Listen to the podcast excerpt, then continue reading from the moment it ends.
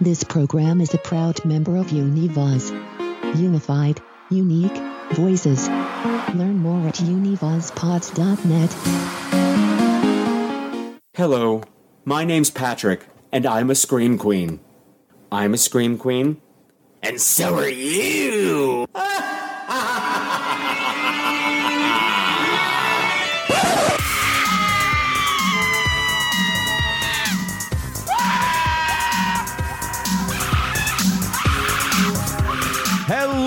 Again, my beautiful screamers, and welcome to another episode of Scream Queens. It's the podcast where horror gets gay. This is episode 1314, season 13, episode 14. And tonight, I am dragging you down, down, down, down to the deepest, darkest depths of the Scream Queen's crypt to unearth a ghastly little piece of horror history, a nasty little proto slasher from 1964 called Curse of the Living Corpse, starring Candace Hilligoss from Carnival of Souls and itty bitty baby Roy Scheider. And to really get to the heart of Curse of the Living Corpse, I needed a co host who is dead. Dead, dead, dead. No, it's not going to be Bette Davis. It's even better because my very special guest is indeed himself a living corpse who loves to curse. Perfect. He's dashing, he's debonair, he's decomposing. The fabulous New York horror host, Uncle Spooky. But before we go one step further, please allow me to introduce myself. My name is Patrick Walsh, and ever since 2010, I have been your guide to the weird and wonderful world of horror movies. Except you are going to have to see them through my very, very gay little eyes. Ha ha ha ha! Buckle in because this movie's catty as fuck. And that's a good thing because so am I. So, hello, everybody. How are you? Welcome back. It's so good to see you here again. And hey, if it's your first time, welcome, welcome. Come on in, come on in, pull up a beanbag chair, get comfy, say hello. There's no need to be shy because everybody here is just as weird as you are. And that's a good thing. So, if you're wondering why I picked this obscure movie from 1964 to talk about, well, there's several reasons. Pretty much since January, every episode that I've been doing has been a deep dive from the Friday the 13th retrospective, Sissy, Uma, A Wounded Fawn, they all had layers and layers and layers of things to get into and talk about and implications for society today and steeped in history and things like that. That's great and I loved it, but now I just needed a palate cleanser. I needed a bubblegum and popcorn movie. But you know, it's me. I can't just pick a normal popcorn movie that everybody's heard of. No, Patrick has to go to the obscure vaults because I also feel the need to teach you things. And this movie has been on my mind to talk about for a while because everybody likes to talk about proto slashers. And if you don't know what I'm talking about, that's that's movies that follow the format of a slasher movie, but were made at a time before slasher movies were a thing. So, you know, before Halloween, before Friday the 13th, every now and then you get a movie that follows this format, like like Black Christmas, for instance, or Psycho. But somehow this one always gets left out of the mix. And it's doubly interesting because not only is it a proto slasher, it's a period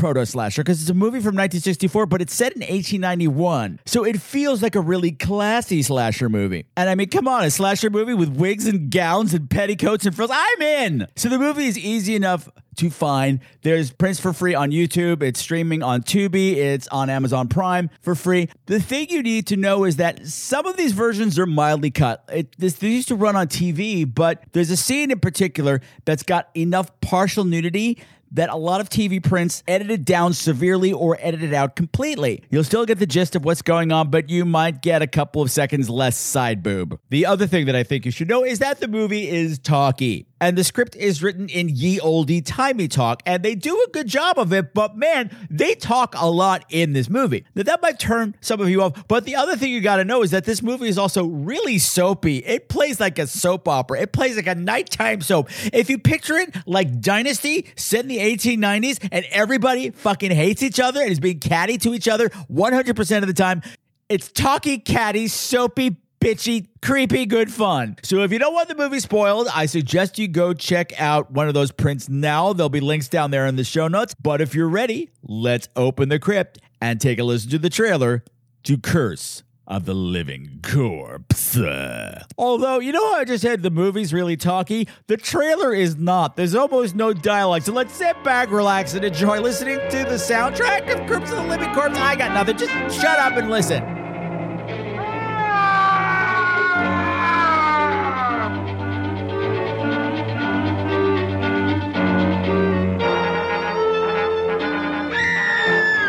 See the creature that undrapes the passions of the living.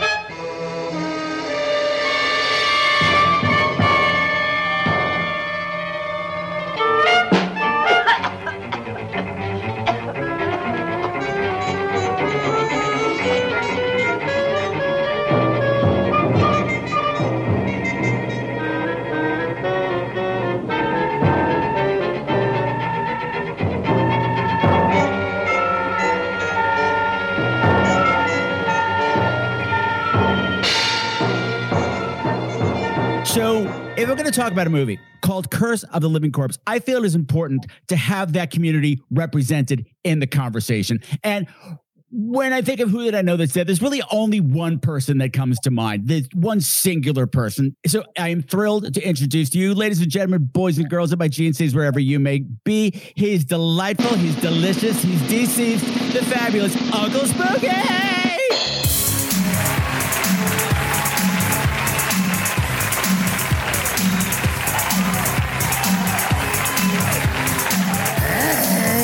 Everybody doing? I'm so excited to be here. Ah, I'm really scared. Patrick, big hug. You're so spooky. Mm, you smell good, fresh. good. With the weather getting warmer, it's good to keep the stay on the fresh side of things. This is very exciting. I'm so glad you asked me to, especially for this flick. Yes, like I said, I figure who is going to know the world of the living corpse better than you, an actual living corpse? Tough, but I'm on it. I'm not surprised because for a living corpse, you are a very busy guy. I mean, Oh my god!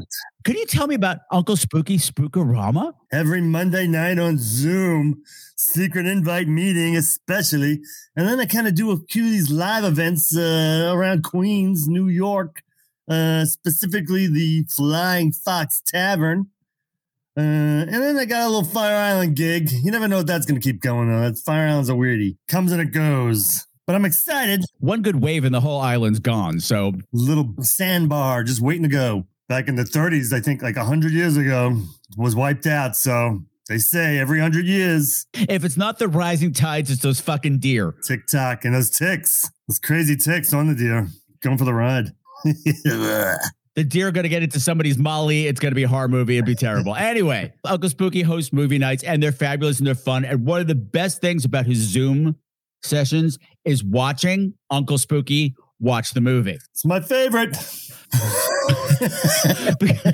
because very rarely has Uncle Spooky seen the movie that he's screaming. So yeah, I try to try to watch. just say, for a dead man, you have a very expressive face. Yes, and you know it's it's you know it's this this career choice I've chosen to watch horror movies. Uh, it's fun because I've seen so many. So to try to see one that I haven't seen before is uh, kind of exciting. And then they have movies like this that I kind of watched or I have a memory of from childhood, but just like a small, like distant ding from late night TV.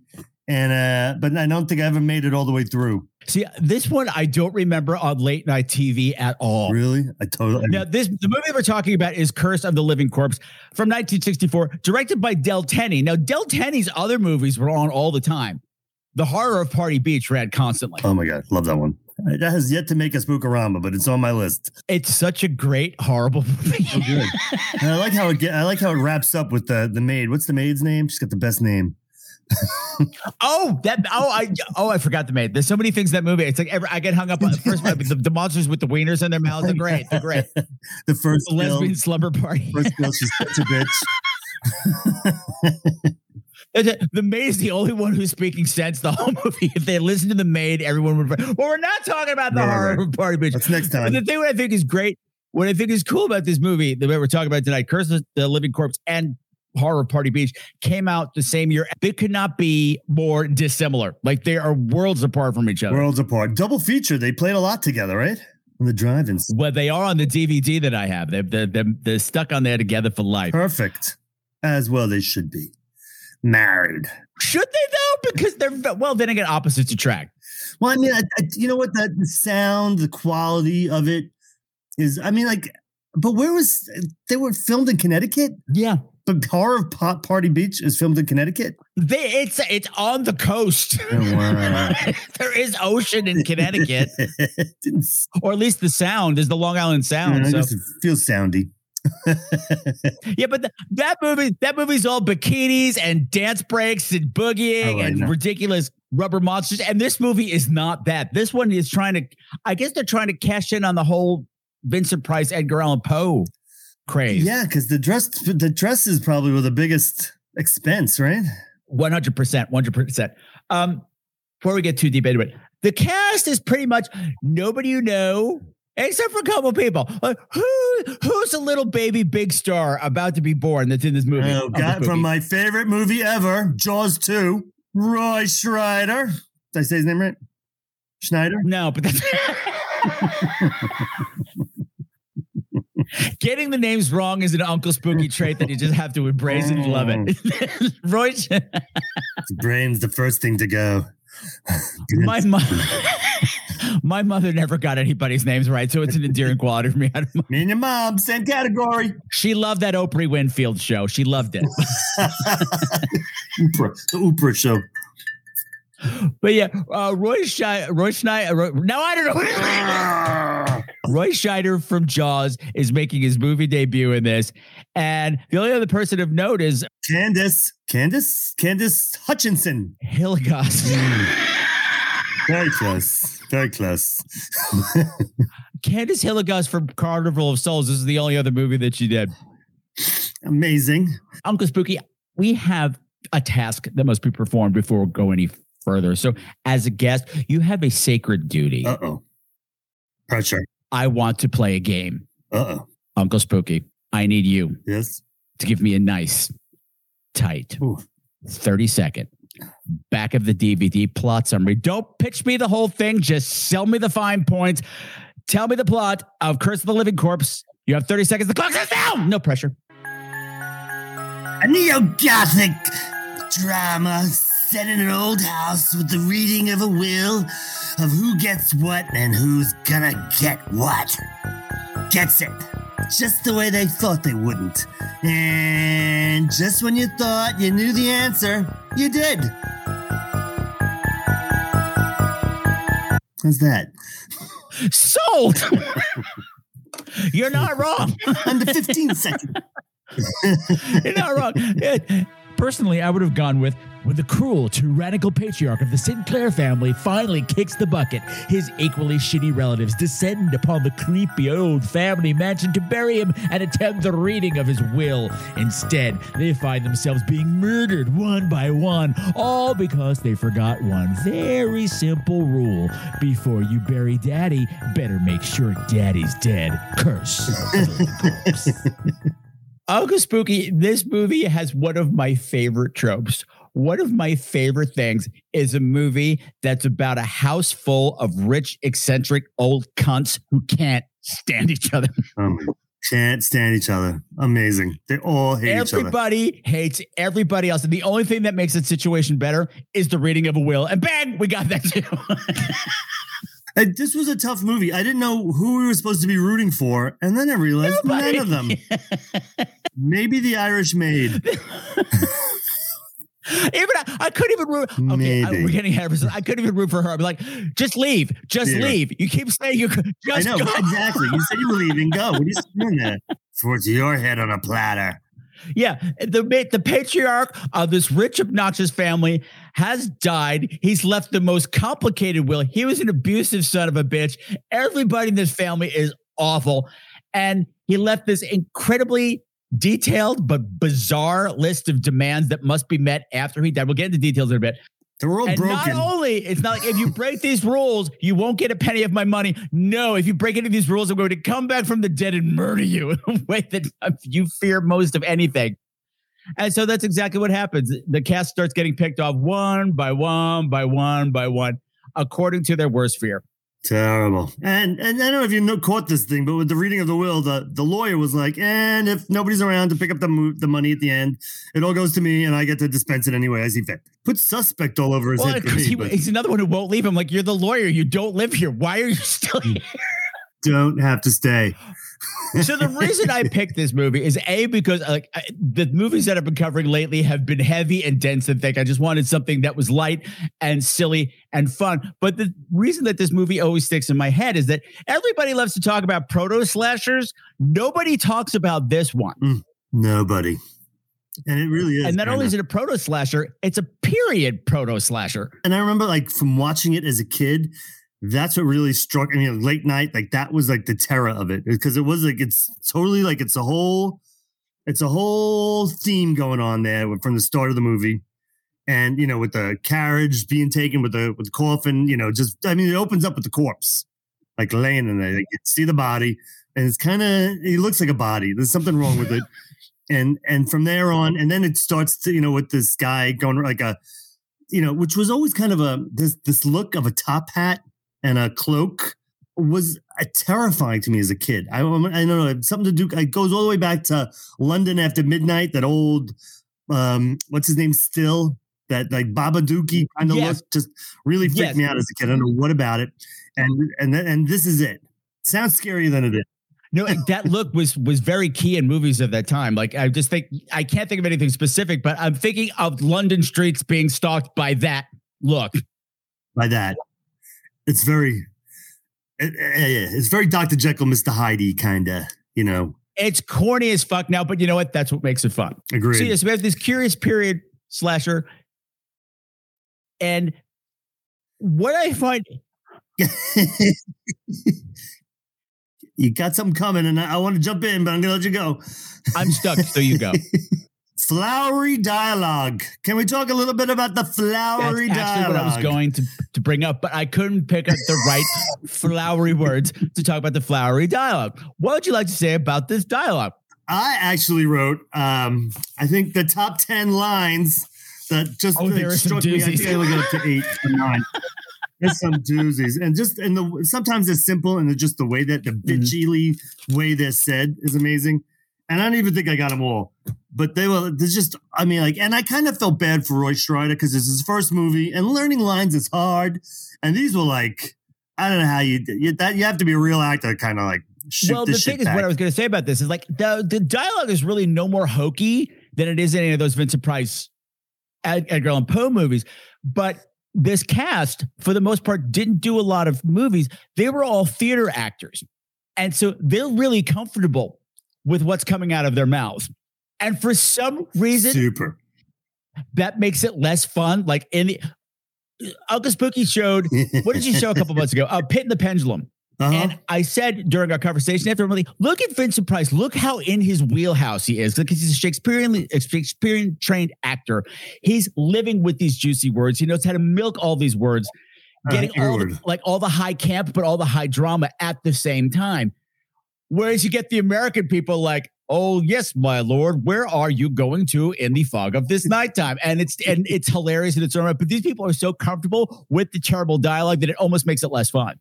Wait, I agreed. Agreed. Like it should like the lines will laugh out loud, but they weren't like killing them like they should have. You had to hmm. have like only when you repeat them back to the TV were they funny.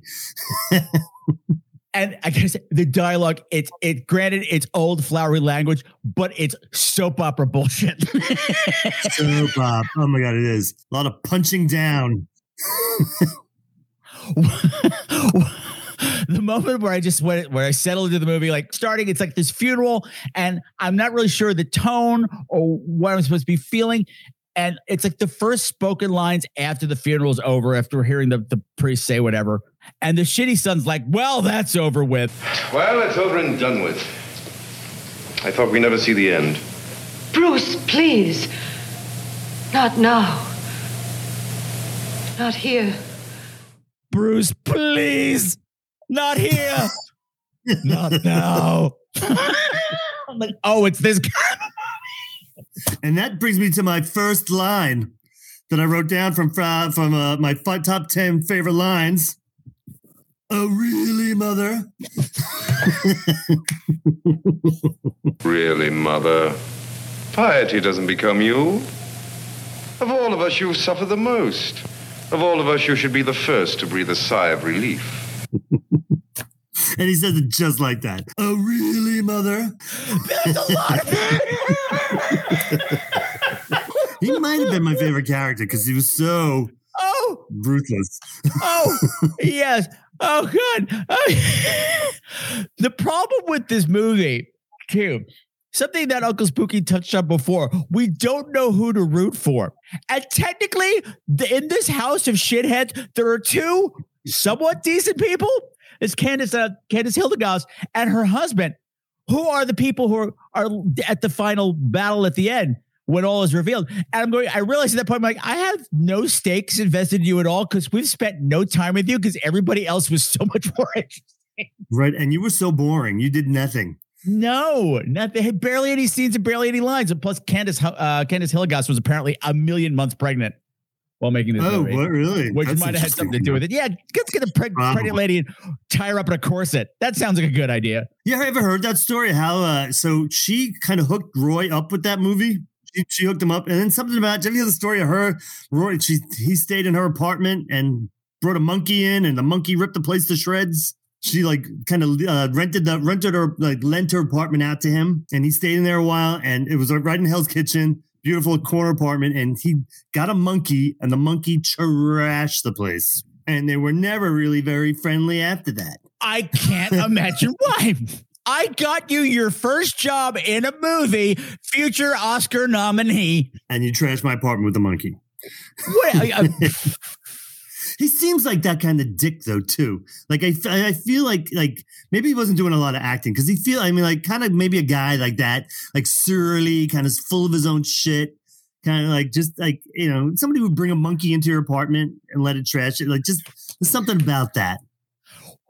What could possibly go wrong? I'm staying in somebody else's apartment. I'll bring in a monkey. You think you'd be on your best behavior? What? What? Oh, she'll love this. What a great surprise! Surprise, Candace! I brought you a monkey. And you could just tell he's the kind of guy when the monkey got sick, he didn't bring it to the vet. You know, he was that it wasn't like a good monkey no, man, owner. he's cool. The monkey's cool, man. It's just chilling. No, the monkey's dead, Roy.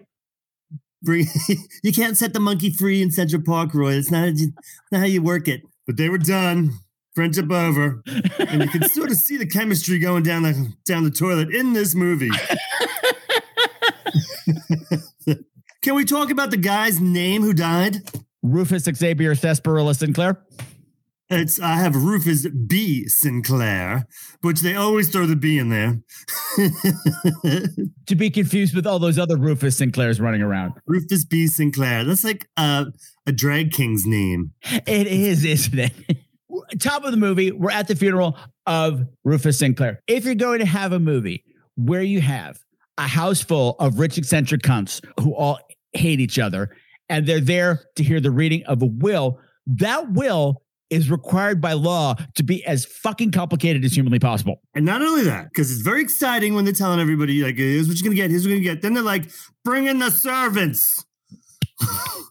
we got a little something for them too. And they weren't joking. First, my servants. Those who have been in my employee for less than 10 years shall receive the sum of one silver dollar for each year of service. And you can see just the disappointment in their faces. And why they didn't start killing the other people. That would have made like perfect sense. I loved that moment so much. To my loyal servants, you get a dollar. You get a dollar. To be fair, so to be excited fair, the, the ones who were there for more than 10 years get a thousand dollars. Those who have served over 10 years are to receive the sum of $1,000. Right, right. And then he's like, okay, and you can leave the room. And I you can make go. Go spend don't spend it all in one place. Go crazy.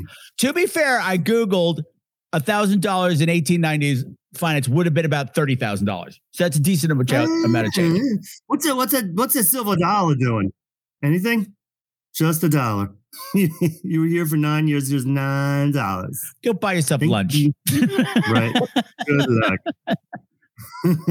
I would have been like grabbing vases, packing up some silver.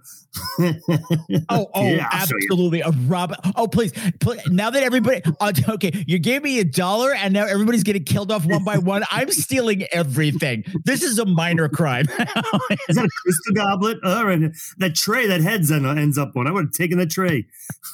Silver tray. it's still good. It's still good. It's still good. What? Everybody oh, needs a decorative serving head tray. Oh my god. That was probably the best scene in the movie, I think. As a kid. That and the okay, I don't want to go too far ahead. Because it was, I feel like it- was it was kind of like considered like a gory movie, right? For its time, maybe. I mean, I remember late night TV, I was a little surprised by some of the stuff. Yes, I mean it's it's pretty lurid for what it is because it it lures you in with this, look how classy we're talking and look how nice we're dressed, and then it's heads on platters and women getting set on fire and a surprising Right. amount of nudity. That nude scene is shocking in 1964. I mean, you don't see What's the nude anything scene when she's getting in the tub? when she's actually being drowned. You're seeing a lot. I felt she was maybe we were showing two different movies because you did she did send me the one with the boobs, and so I was looking forward to that one. But I felt like she was artfully covering herself up pretty good while being choked and drowned. Like I mean, she had the arm like crossway, like there wasn't. I didn't see any nipple. Still, You that's saw no, nipple? you- that you couldn't do at the time. You still could not do nipple. Psycho kind of did it, but it's so far in the background you can't really see. There's no nipple inside. And so that sort of thing is okay, but uh, that scene is often cut out of Prince. That scene is almost completely cut out. You see her head go under, and that's it. oh, but the whole struggling thing is out.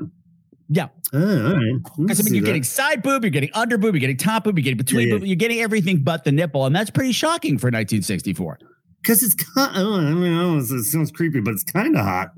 You know what I mean? Like I mean, the lady and the you know the, they really like because you you're set up to dislike this woman anyway. You're waiting for her to get it, and she's kind of like cheating. So she's you know a, like a dirt not not a dirty woman. What would you call that? Like a what do you call somebody who's like a cheater? So you don't, you're not really rooting for them, and Yeah, um, maybe that's me. maybe know, that's I just me. I mean, I want to be on her side because okay, this woman, uh, uh, we're ahead of ourselves. Okay, backing up. All right, go ahead. Back it up. Back it up. The whole thing, the whole thing with this will, there is a ridiculous list of things that must be done regarding this burial. And all of these crazy things that must be done at this burial are to ensure that Rufus's worst fear does not come true because Rufus has a phobia of being buried alive. I can tell all of you that there were considerable holdings, and all of you will be amply provided for if you abide by the provisions of the will, some of which I'm afraid have already been ignored. Each of you must fulfill certain conditions. Abigail, you are to be sure there is no funeral for at least five days. To be certain I am really dead. I must remind you, Abigail, that you let certain members of the family persuade you to have the funeral after only two days. It was the only thing to do. Bruce examined him. He was sure he was dead. Mr. Benson, is there more to this enlightening and magnanimous document? What else has dear father left for us to do?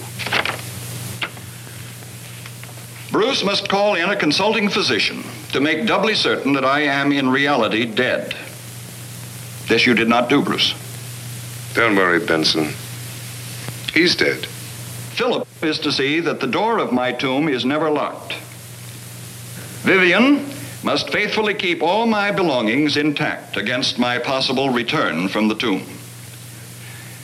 Seth is to be responsible for keeping lighted torches in my tomb both day and night. And my nephew Robert is to see that all the others keep the provisions of this my last will and testament. By the time the lawyer reads the will, they've already broken everything. Oh my god! And he reminds us of that too. But but now a warning? Now now you're telling me. and some of this stuff is so great. Like they said, Bruce, the doctor, the guy, what was supposed to be the doctor, but you know, decided to drop out of medical school and go run around gambling and being a whore. He's like, you must ensure that I'm dead before I get buried. And they- they're yelling at him like, what? It's like, what? I checked. I poked him with a stick. What do you want? she was like, maybe we shouldn't have buried him too so soon. Like it was like two days. It was supposed to be five. It's supposed to be five. Five. What this guy sitting around the house decomposing for? No, no, no offense, Uncle Spooky. Uncle Spooky. I mean, The guy, and then just to talk about burying, he had a great pad. It was like a really cool crypt. It was well done. Like there was no burying. He was fine. It could have been like a side apartment. room, room, exactly. It was roomy. You could have had like occasional furniture in there, a great sound system, a movie. Sneaking around room, hiding, coming out of the shadows. To top of everything else, this is an old dark house movie. It's got everything. It's got the portraits with the eye holes cut out for peeping. It's got That was amazing. That was amazing. That was like that was like Mel Brooks. it's got a built-in crypt. It's got sneaker passages. Did I just say sneaker uh, passage? Did I just say sneaker, Sneaker passages? passages. That's a better name for them. That's a better name. Bookcase surprise, very Scooby Doo. yeah, so it's all, nobody it's seems to know about. Well, they're secret. I mean, how do you live in a house and only like you know the killer knows the secret, nobody else? If you grew up in that house, wouldn't you know every secret in that house? I don't know. I don't know. I don't know. I think those were those were dad's secret compartments, and only dad knew about them. Dad, rotten Yeah. dad. Rufus, bad Rufus. He did seem like an asshole. He did seem like an asshole. If he really wrote that will, he was an asshole. Well, and he raised shitty children. they make a big deal out of the I, Rufus B. Sinclair, being of sound mind. Mhm. I, Rufus B. Sinclair, being of sound mind and body, sound mind. You've got to hand it to Papa. Right up to the bitter end, he thrived on the ironic. It better be accepted that Papa was of sound mind when he made his will, or we'll never see a penny of his money. Now, as a doctor, were I called in for an opinion, You I would... might have become a doctor, but you didn't. As I was saying, were I called in for an opinion, I would certify that at the time Papa was sound enough to compose his will, and furthermore, Right you are, Dr. Sinclair. and that I am sufficiently competent to have certified and reported his death. Now, would you like to have a go at that, my learned brother? Lead us not into the twilight region of doubt, Dr. Sinclair. They have a big argument about how sound of mind is. The lawyer's like, no, no, all of this is fine. And then he reads the rest of the rest of the will and going, because that's normal. each of you has certain phobias and certain fears as terrible as mine. And if you do not follow my wishes, I solemnly vow I shall see that each of you perishes in the manner you most dread. Abigail, to you, fire is as horrible as being buried alive is to me, and flames shall be your fate if you disobey me. Bruce, my first son and the first of my many disappointments, what if your arrogant face should be disfigured hopelessly? My second son, Philip, weak, wheezing Philip, you fear being choked or smothered. If you disobey me, I shall return to see you draw your last suffocating breath. Vivian, Philip's mate, you married a Sinclair, and you must bear the family responsibilities. If you fail to do so now, a watery death will fulfill your fear of drowning. My nephew Robert, who acted as I wanted my sons to act. Unless you follow my instructions, I shall take from you whatever you love most. And finally, Seth, who has loyally served me. Unless you keep my torches burning, you shall join me in the tomb. In the event that at the end of one year none of my heirs is living, the money shall go to my attorney James Benson to do with as he sees fit, given this 29th day of March 1892, etc., etc., etc. Are there any questions? I feel it's my duty to warn you that each of you has already violated the sacred trust that the deceased placed in you. Follow my rules or I'll come back and murder you is not sound mind. What do they call those people? Is that is that, you know what they they just can't let go? They got to control everything. Got to uh-huh. last. yeah. Yeah. They're Control they're still Yeah. controlling. Yeah. Wouldn't they be like rip it up? Let's split it three ways. Call it a night. Exactly. But but no, no, no. Fart, Farty Pence lawyer who's like, by the way, if, if all of you are dead at the end of the year, I get all the money. It's set up. He seems What- so familiar. Where's he from? He's from Um, something. he was on Dark Shadows. He was on Dark Shadows for a while. Yeah. What? He play? I don't know. I don't have it in front of me. Ding dong, Patrick from the future has it right in front of him. So, the actor Hugh Franklin, who played the lawyer James Benson in Curse of the Living Corpse, was on Dark Shadows for the first season. He was only on six episodes. The character was named Richard Gardner way back in 1966. That's all I got. Ding dong, back to the show. The guy who played the brother was on was a big soap opera actor too. He was on uh mm, oh my yes, Guiding Light, yes. yes. I lo- I lo- and I love a soap opera actor. You know me. My soaps, my stories. Well, given the, how this this script is written and how the performances are, it, it makes sense that so almost everybody in this wound up in soaps. If they did any more film, this is they went into soaps because this is Just for the dialogue. very soapy. So then they're uh they're drinking, they're boozing around, they're all they're all going into the private corners because now they're like, what do we do now? If this is after the reading of the will, or you still want to keep you got some more to say about that. I do want to back up for one thing. Back it up. Back it up. I, I, I need to talk about the fuck brooch. Mama's fuck brooch. The diamond pin. She leaves behind. This whole scene is ridiculous. this this woman is doing a fine job as the mother, but her entire character is just to be two steps away from a complete nervous breakdown at any given time, and that's fun to watch. you kind of almost feel bad for her a little bit because she seems the only one like a little broken up that he's dead and guilty and I don't know what I'm going to do with my life. My husband's gone. My kids suck. Well, she should be because she's the one who killed him with the fuck Did she kill him? Yeah, she has. Well, the, the the the language is so flowery in this this soliloquy that she has. We're five minutes of the movie, and someone's having a, a crypt sized soliloquy. That's the kind of movie it is. She's like, "Oh, my darling husband, I'm returning to you this brooch. I remember when you gave it to me. I was so thrilled, but then- then you made me pay for it every two weeks." Once, too long ago to remember, you gave me this diamond pin. So unexpected. And I might have treasured it. But that was not to be. Once every fortnight, you ordered me to wear it. Reminded me of its value. Used it to torment me. Honey, get the fuck brooch. Do you know how much this cost? Shut up and suck it. Oh, Rufus, no. And she says that it got to the point where she couldn't touch it anymore. And then one day she couldn't stand it and she hid it. And I'll never forget the moment when I told you it was lost because you dropped dead. you got so mad at me, you died. At last, unable to touch it, I hid it from sight.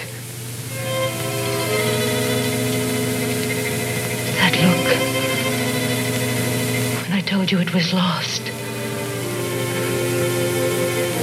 like some terrible device clamped to your face, closing, closing, contorting until the last final stroke. Wow, I did totally miss that.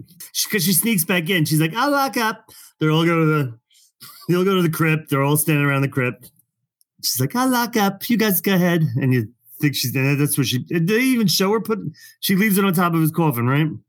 Plot point for later. It's a great moment because it's such a fuck you disguised in all this flowery boohoo shit. It's like, oh, Uh-huh. oh, and your face contorted and you died because I said it was lost. By the way, here it is, fucker. Choke I'll leave it with you. I'm going to be really sad about this. Bye. Now, in this bleak and barren vault, I must return it to you. Rufus Sinclair. Everyone sucks. They all suck. Aw. Okay. Jewelry. So, as I mentioned earlier, we don't really get to know the heroes of the movie because we spend so much time with the villains and they're so much fun. I agree with Unkle Spooky here. The brother Bruce is a fucking hoot. He's the worst. and Bruce, the shittiest brother, was played by Robert Milli, who went on to star on soaps like Guiding Light, All My Children, and Another World. He's such an asshole. Like Dr. Sinclair. You're not a doctor. I was almost a doctor. Oh my god, they're so bitchy, these brothers to each other. Oh, they, oh yeah, they're great. They're great. It's but he looks like Clark Gable, and he's serving Rhett Butler cad. AKA Harvey Korman, a little. You're not wrong. You're not Harvey Korman as Rhett Butler, actually. right, right. It like a Is that right? sneggly. Little sneggly. And he had some of my favorite quotes. Oh my god, totally did. My god, I got a lot of them. The will's not even being read yet, and he's got his tongue down the maid's throat, the cook's throat. No, no, not now. Noblesse oblige.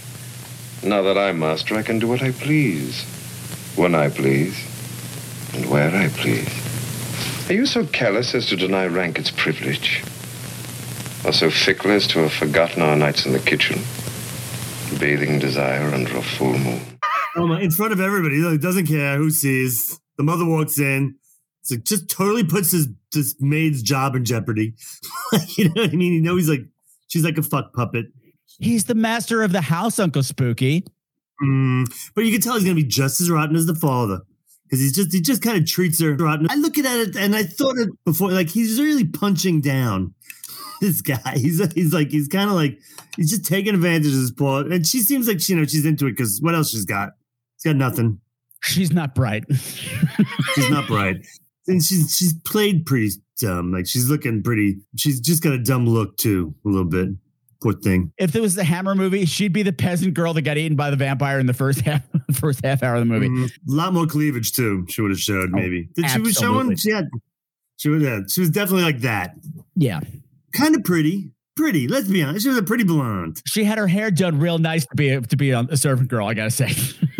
Yeah, yeah. I gotta say, like a lot of. the other one's wearing that shitty bonnet, and you're getting to wear this outfit. Well, then again, Mhm. if this guy's the master of the house, and if he takes after his dad, I'm sure dad was totally fine with that. Mm-hmm. Mm-hmm. I want you to wear your hair like this, and want you to cut down here. So after he makes out with her, like it's just ah, don't worry about it. Nobody cares. The mother walks Mother, in and she's like, please.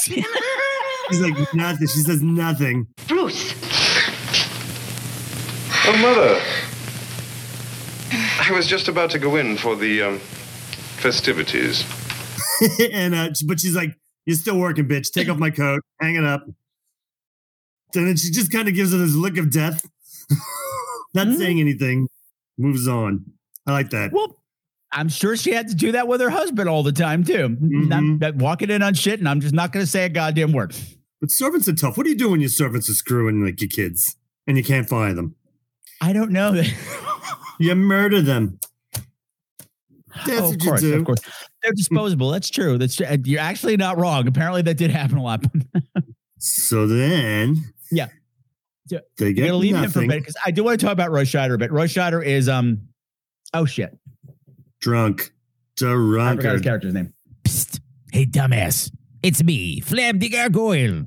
Roy Scheider's character's name is Philip. Why are you so stupid? Back to the show. Roy Scheider is the sickly brother. It's hinted at that he used to be sickly. We don't see any of that. Roy Scheider's the drunk. Good boozing it up He's all over the place. Every chance he gets. There's a nice little reveal about that later. he had one of my favorites. He's like, I. He's like, oh, poor father. How I'll miss the thump, thump, thumping of his cane. Papa's threats can't harm me now. No longer need I lie cowering in my bed, listening to him thump, thump, thump with his cane.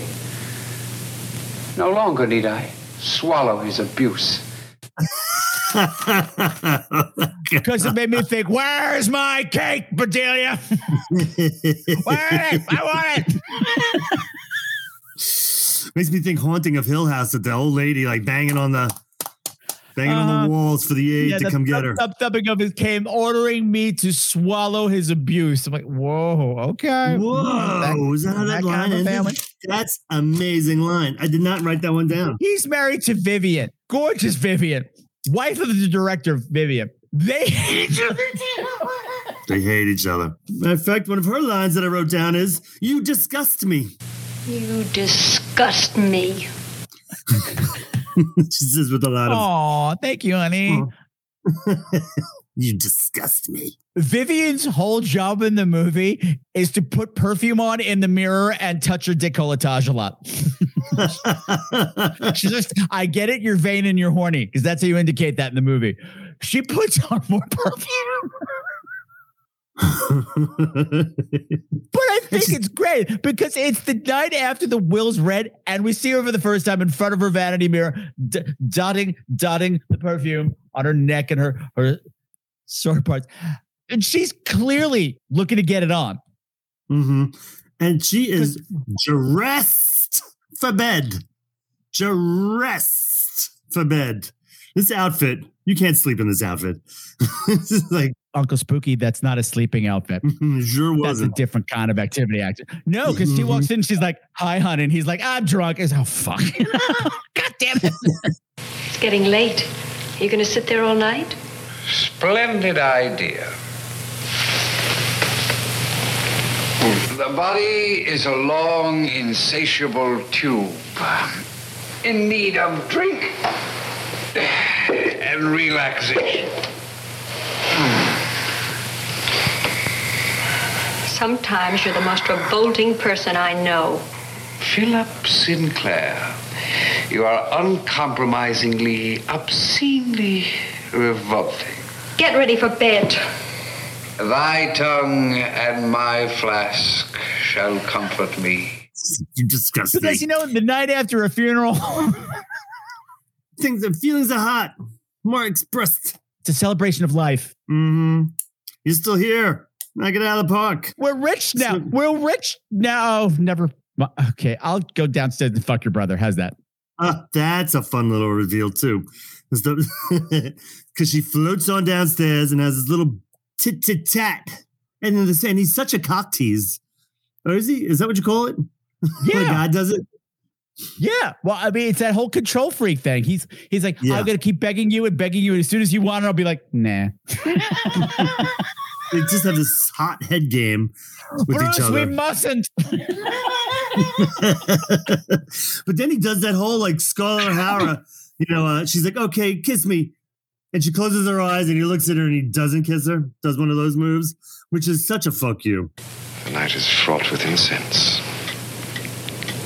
And diaphanous ladies flitting about staircases in flight from their husbands. Not. I beg you.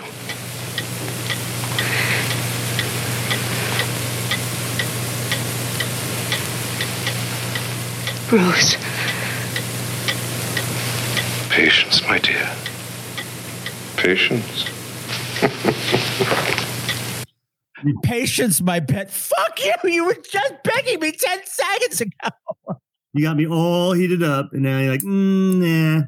Such a mean and the trick. thing, we skipped a bit because it's difficult. Uh, I mean, I'm all over the place. The thing is, I realized watching it a second time through, I go, he's doing the scene with her. He's hitting on her, and he's got dead maid sniz on his peepee parts because he just fucked the maid. He's coming from fucking the maid in the graveyard. Oh, that's right.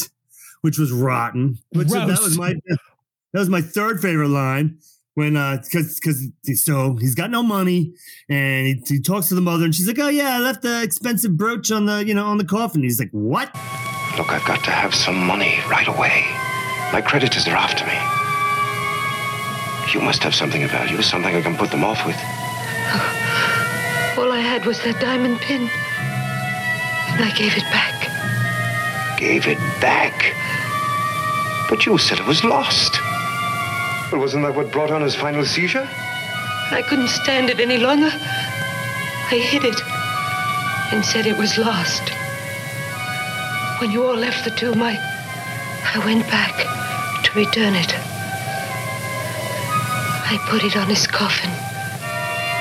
On his coffin. Maybe it's still there. Unless he decided to claim it. Calm yourself, Mother. You better go upstairs and get some rest. There's, um. There's something I must attend to. So he decides because he needs he's got creditors. He's gonna sneak back into the the the crypt and grab the brooch. So who's he bring with her? The hot maid. Drags her out. Well, if you're going to go all the way out there, you might as well bang. Right. So he brings her, and, and and she's like, "Wait, where are we going? What's this?" And he's like, "It's a path to pleasure." Bruce, kiss me. Not now. Why, a girl might be offended. You didn't call it a waste of time when we. There's a time to love and a time to attend to important business. But but this is the path to the graveyard. To the end of the rainbow. To riches. To dreams. A path to pleasure. That's the path to the graveyard. The path to the end of the rainbow. To dreams, to riches, the path to pleasure. Gorgeous. Ridiculous. Right. So then he drags her out there. I'm frightened. I never did like it out here. Who's master now? Nothing's going to happen. Nothing you won't like, my dear. They do it in the they do the deed, and then he's like, "Wait here." It would seem advisable for us to return to the house separately. Oh, oh, no, I, I don't want to go back alone. Nonsense. Wait here five minutes and follow me. Here? In here? Well, of course. You stay here. I'm going back. But we got we don't want to look like two. Let's give it like five minutes. You could have let her go first. Everybody knows. Everybody now knows. discretion. You just you just had your tongue down my throat in front of your mother. Oh Who oh, are we going to shock? It's known. Everybody knows. You're not married. okay, may, maybe fu- maybe fucking her on top of your father's tomb might be a bit much for the family. Yeah, that was that was and there's a there's a price to be paid for that. That I felt bad. This is another one of my punching down, like, you know, going for the maid. She seems bad. She got like what'd she get? Three silver dollars if she's lucky. Three silver dollars and a scorching case of syphilis. Thanks, Bruce. I'm so sure that he as a doctor couldn't heal. Because he's not a real doctor. he wasn't a very good doctor. He's a doctor of philosophy. Um, and watching this, watching this stalking slash scene, because somebody, this is interesting. I just thought of this. Somebody locks her in. Doesn't she goes, she's in there, and doesn't somebody lock her in? But then the killer's inside with her. So I, I just thought of that. One of Those have two different people. I think the lock was on the inside too. Because you, you Mm. want a crypt that you can lock from the inside. Right, right, right. The guy was afraid of being buried alive. And if he was, was everybody would be buried alive, he was supposed to be able to lock it from inside in case he doesn't want to be. I got nothing. I got nothing. This whole scene is weird because it's it it's it's a in the crypt, it's one room as she realizes there's somebody else in there, and it feels like there should be chasing, and there's not chasing. She's just kind of standing there. Nobody it's weird. It's weird. And it's like use the coffin, go around the coffin. You could just go around the coffin all night long. just stay on the other side of the coffin. Boom, boom. You know what I mean? Like have, that was you, like, have you never seen a Warner Brothers cartoon? oh my god, that's Dip, dip, dip, dip, dip, dip, dip, dip, dip, so she's locked in his room. He creeps up on it. He took his cane turns out to be a, like a sword knife thing that he un- unleashes, and and as a kid, as a seven year old kid watching this in late night TV by myself, this was terrifying. Something Hmm. about this was absolutely. I mean, watching it now was kind of was, you know, it was sad to go back to actually because as a child, this was the shit. This was such a creepy scene to me because it was a creepy guy, pretty blonde maid. She didn't stand a chance. You knew she was like the first killing. She was dead, and she is. They don't show you exactly what happens. You find out something later. bad happens to her, and then we go, we cut. But I also realized that the way it's it's the scene is edited, you realize that, that the killer is in there with them the whole time. Because at some point during when they're when they're when they're smooching on each other, they cut to the his eyes like what? He's like, I'm gonna have to be stuck in here and watch them bone. I don't remember that. That's amazing. so it was a mercy killing at that point. He's like, listen, he just gave you something awful that there's no cure for yet. And then I Chop think when he goes back and he has that scene with the wife, with his brother's wife, I think that's possibly where we get the next round. Mm-hmm. He says she says something like, "Sometimes you're the most revolting person I know." Oh, only sometimes. Only sometimes. What- that's where she gets. that- That's where the bookcase of surprises come, right? Bookcase of surprise. But she's like, I'm just gonna get a book. I'm not, I'm not gonna get fucked. I'm gonna book. I'm gonna go get a book. So it's this big, Yes, big and then he implies, then he implies like, well, you're wearing an awful, you're wearing, you're wearing an awfully frilly nightgown and an awful lot of perfume just to be reading, reading a book. What kind of book are you looking for, sweetie? I'm like, so did you just ask her? You're looking for something to rub out to? Wow. well, that's what she's doing. She got all, she got all dressed up to fuck. He's drunk. These were tough times. I was just going downstairs for a book. About perfume nights and ladies ravished by swooning admirers. What's the matter? Has brother Philip lost his touch? Ladies in distress should always anchor in safe ports. You have many talents, Vivian, but I never guess reluctance to be one of them. Shall we call it patience? In a short time, Philip will receive his inheritance and dissolve like the mist into a sea of alcohol.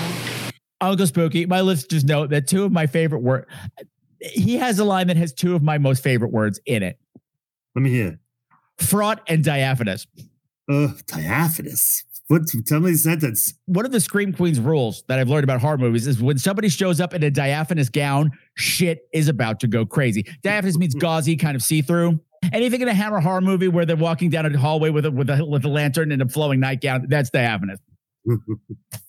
that gown she has on is not diaphanous at all because the spikes and the and the ruffles. But he says The night is fraught with incense, and diaphanous ladies flitting about staircases in flight from their husband.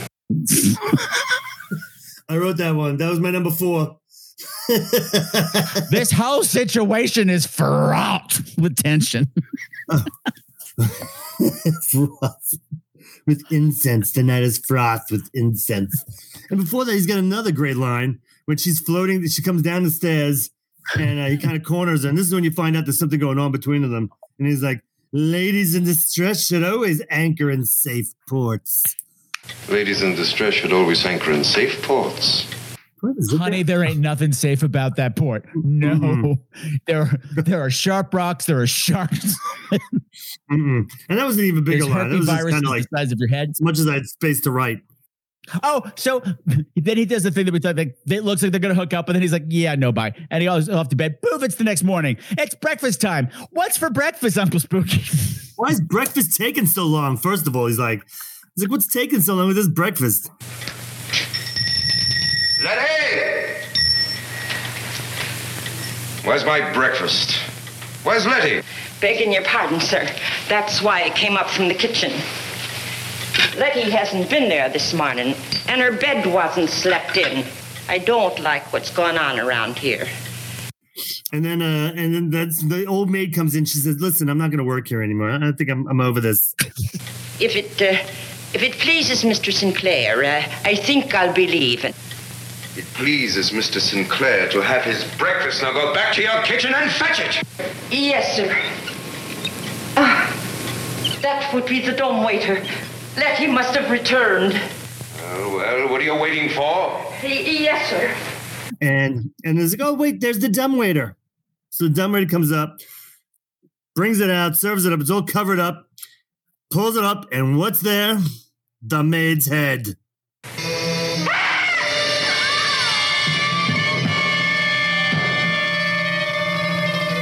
A word to anyone, you understand?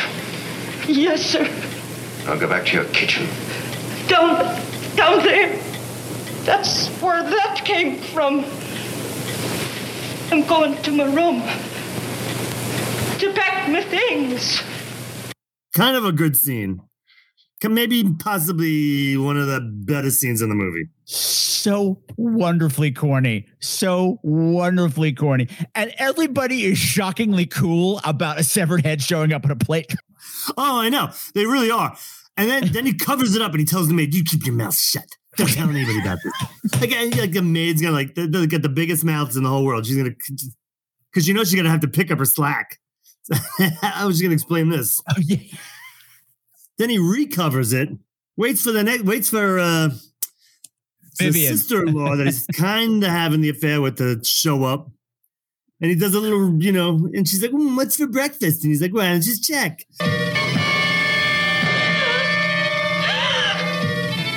Would you prefer a different menu? My God, cover it up, do something! Precisely what I intend to do. And you're going to help me. She pulls back. There's the head. She does a whole big screaming scene, and he kind of yells at her a little bit, like it's her fault.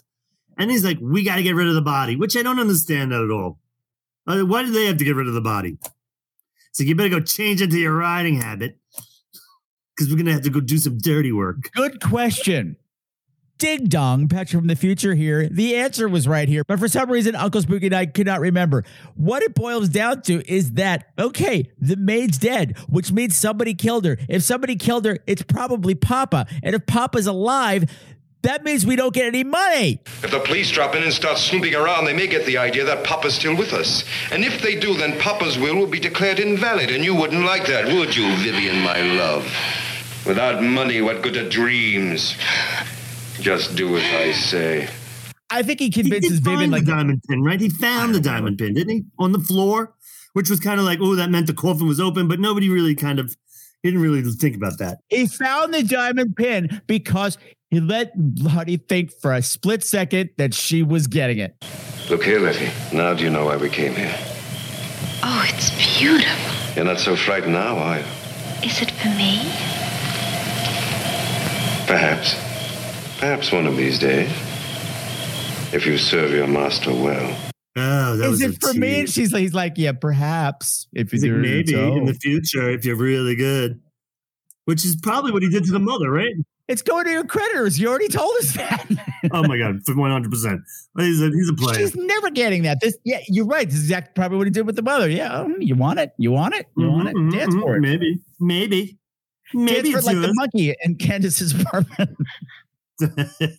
so, which kind of brings us to our next amazing scene. Yes. One of the things I like about this movie too is the exterior scenes because they're bleak. It's like the story about rich people. You'd think that the landscape would be gorgeous and well sculpted, and it's it's barren, bare. All the trees are dead. It's just, it's it's a great it's a great location. That I like. was nice. I kind of like that for atmosphere. That was great. Here's another one-liner before the head in the Dumbwaiter is revealed. He's waiting for he's waiting for breakfast, and you know his maid that he's been bonking isn't bringing it, so he gets a little cunty line of "Show a girl a little attention," and the first thing she thinks is it gives her license. Show a girl a little attention, and first thing she thinks it gives a license. Unbelievable! What a dog. After that romantic night in the crypt, Mhm. Where I taunted her with a brooch. how dare she be late with breakfast? Unbelievable. Unbelievable. We're on horseback riding to get rid of the body. The two of them go up. She's now she's in a very complicated riding outfit, you know, little little habit, fancy hat, and um, they go, and he makes her hold the head. He's like, "Here, hold this." Uh, here, my dear. Hold on to it, will you? Here, They very carefully show him picking up the body, but without showing that there's that there's no head because there's, Yeah. she still has a head on, but they're kind of editing it so that you can't see her head. Yeah. and you know, puts his body, puts it on her horse. He's really setting her up. These are, and she's like, "Hey."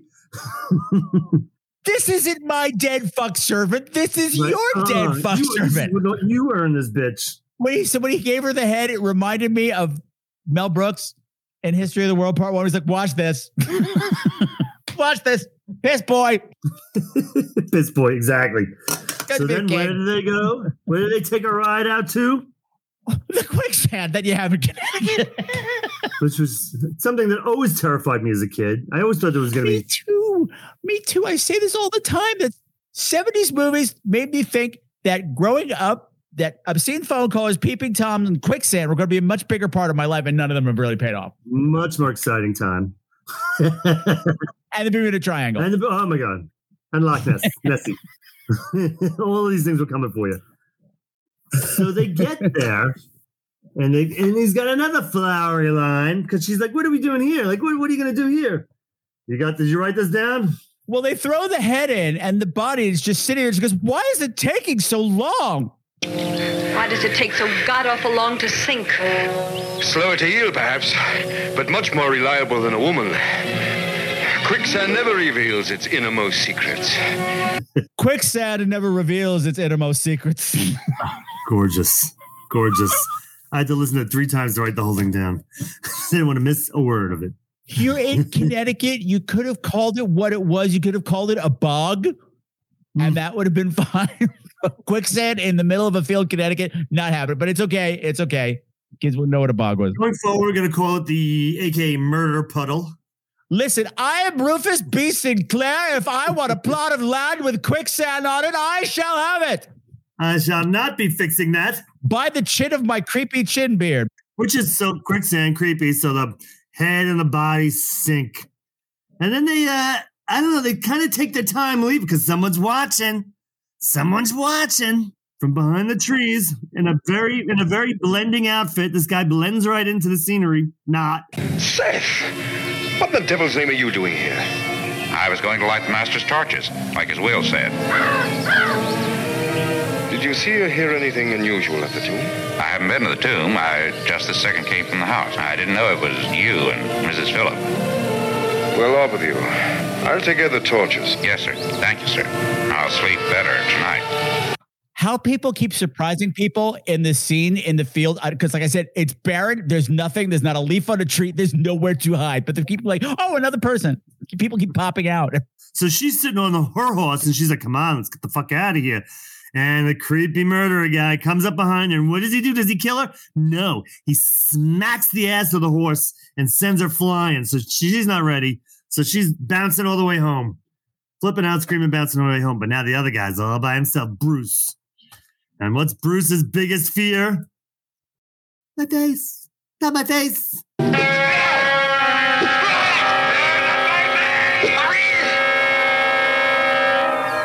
Anything but the face, which I, I I'm prone to agree with. Don't fuck the face. But he was he even get on the horse yet?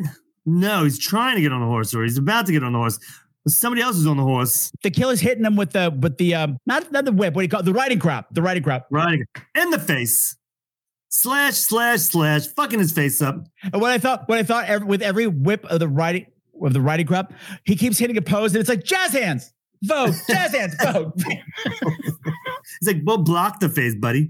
it's a little bit of job, but that's not enough. Him working his angles, he's finding his corners. It was like it was like America's Next Top Model photo shoot. It was fabulous. It was fabulous. Death by Jazz Hands. Then what do they do to him? Then what do they do? This is kind of freaky to me, actually, because I can see kind of people still doing this today with cars and stuff, and just every now and then you hear about somebody who dies this way, and it's always like, mm-hmm. ow, ow, that's that sounds like a horrible way to go. What happens? Time to the horse's tail and take him for a drag.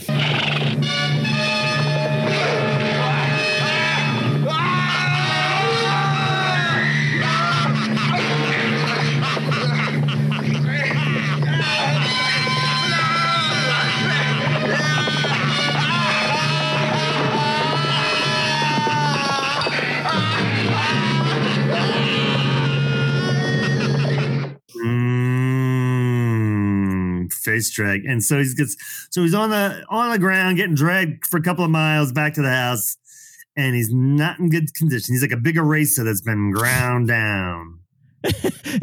and meanwhile, uh, Vivian has arrived back at the house on her wild, her own wild horse ride, and she is having a meltdown, and nobody cares. He made me hold it. He made me hold it. He, he,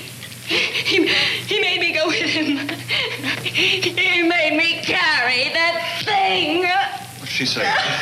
She's lost her reason. Letty is dead! Murdered! Her head was on a platter! Her body was. Oh. He made me hold it. Oh, girl, I bet he did. Not in good shape. And then what happens? The maid comes in, or somebody comes in, and they're like, blah, blah, blah, is dead. And they're like, Are you sure? And they're like, Well, I think so. I can't really tell because his face. Didn't they say something like that? Poke him with a stick. If, if only there was a doctor here to tell if he was dead. Someone who's almost a doctor who'd be able to determine whether or not he's dead or not. Ding dong, Patrick from the future here. I just want to point out, you know, as I say often when I'm editing these things, I catch things when I just hear the audio without the visuals. It occurs to me now that Vivian shows up at the house after this attack. She's attacked by this strange man in a hat and a cape who sends her on this wild horse ride, who is then left alone with Bruce and she hears screaming. She doesn't say, Hey, some guy attacked me. I think Bruce is in trouble. She's like, He made me hold it. Uh, oh, he made me carry an icky dead body. Me, me, me. It's all about me. And right when the scene where this maid comes in and says, the, the horse just dragged up and Bruce is attached to it. I think he's dead. They all go out to check. The mother, the mother never misses an opportunity to make it all about her either because she has a fantastic, overwrought scene over Bruce's dead body. Good God.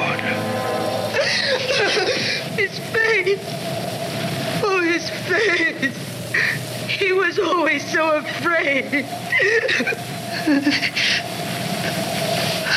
Wait.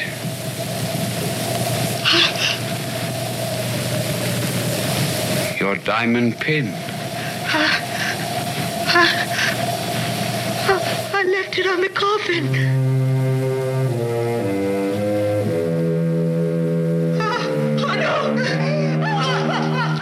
So the whole thing is that these people, everybody's getting bumped up, and they think that their father is still alive. That's the gimmick of this. Mm-hmm. That's the living corpse. That they think that he's being they're being stalked, and that he was buried alive, like he was always afraid he was getting. Now he's pissed off that we all broke the rules and we're all going to pay. I think about here now, we're coming down to the eyeball portrait scene because the mother's very upset. Well, she's always upset, but now she's particularly upset. Yeah.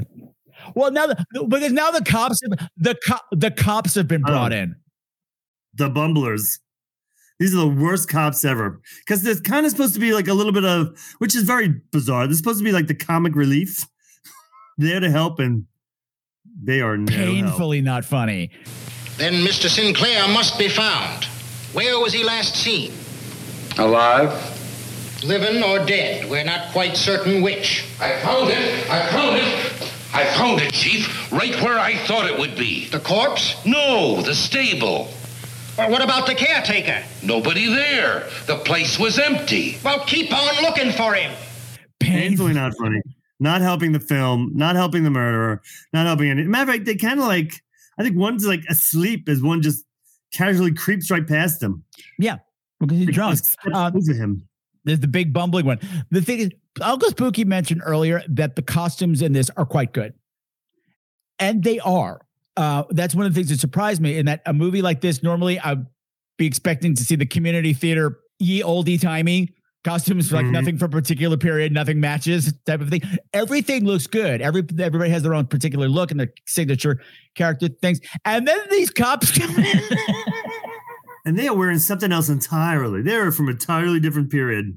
Completely different movie. They're from a Keystone Cop movie, and like the guy's helmet doesn't match his jacket. It's it's. I'm like, you're you get you let this go on film. This is captured forever with you looking like an asshole. You look stupid. The dumb. I'm out of the movie. And the other one's dressed as like uh, Sherlock Holmes, kind of. Sherlock Holmes. He's got the whole jacket. All he needed was a little pipe that blew bubbles. I can't believe he didn't have it. Did, did he? I think he even had the hat, right? He had the hat. He had the hat. Uh, the other way, but it was still hat. Um, anyway, they're terrible. They're, they're just getting the way. And you, there's something. There's something I don't understand from this point on is why we're staying here. Mm-hmm. Why don't these people leave? Like it's kind of insinuated that nobody can leave because Bruce took the horses and the horses never came back. They took the horses from the Ah. carriage. Both of them, right? Where You're are right. we? How far are we from anywhere but the cops? Why is the lawyer still here? It's been days. Go home.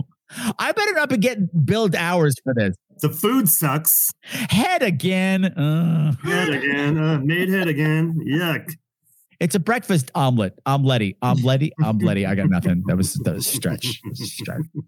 Her name was Letty, so she's an omelet. The joke wasn't funny enough. I'm going to explain it for 10 minutes. This is why what I said was hilarious. Yeah, so you're talking about the mother is particularly Ruined. No comfort to be had from the cops, no comfort to be had from the lawyer. She's convinced her husband's back from the dead. Her kids And what's her big fear? Her, Fluttering curtains. She's got a big fluttering curtain fear. fluttering curtains could go too close to a candle and catch on fire. She's afraid of being burned alive. And now she's so freaked that she's like, break up all the fireplace. Laura's like, well, isn't it going to get cold? She's like, I don't care. There are certain changes I would like made as soon as possible. Higher lightning rods in the event of storms. And I would like to have all the fireplaces bricked up. But what will you do for heat? Has your fear of fire. I would rather endure the cold. All I want is peace of mind.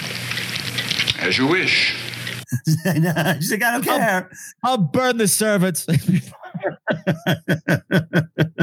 so the mom's all distraught, and you know it's time to go to bed. She can't possibly be left alone because she's in danger, she's sure she's the next to be killed. I don't know why the cops can't stay with her. I guess that would be indecent. But she says, "Vivian, Vivian, please spend the night with me." And Vivian's like, "Uh, I'm in mourning because like my husband just died and stuff, so I can't possibly. Sorry."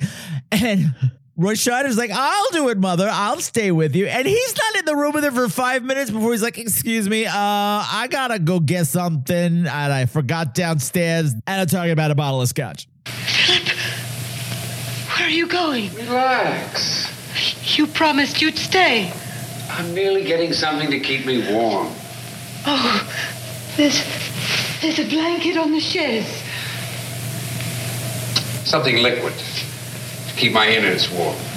This little fucker never comes back. Philip stayed with her for 15 seconds. He's like, fuck this. I'm out. I'm going to get drunk with the hefty constable instead. Since I'm not your man, do you mind if I go inside and pour myself a drink? Oh, uh, not at all. Sir, if it would ease your doubts, uh, I'd be glad to give it a little taste. Uh, that's official procedure, just to make sure it hasn't been tampered with. Right you are, Constable. Cheers. As I understand it, if the taster encounters difficulty, then the intended victim shouldn't drink it? Right you are. You don't mean poison? Perhaps we should investigate.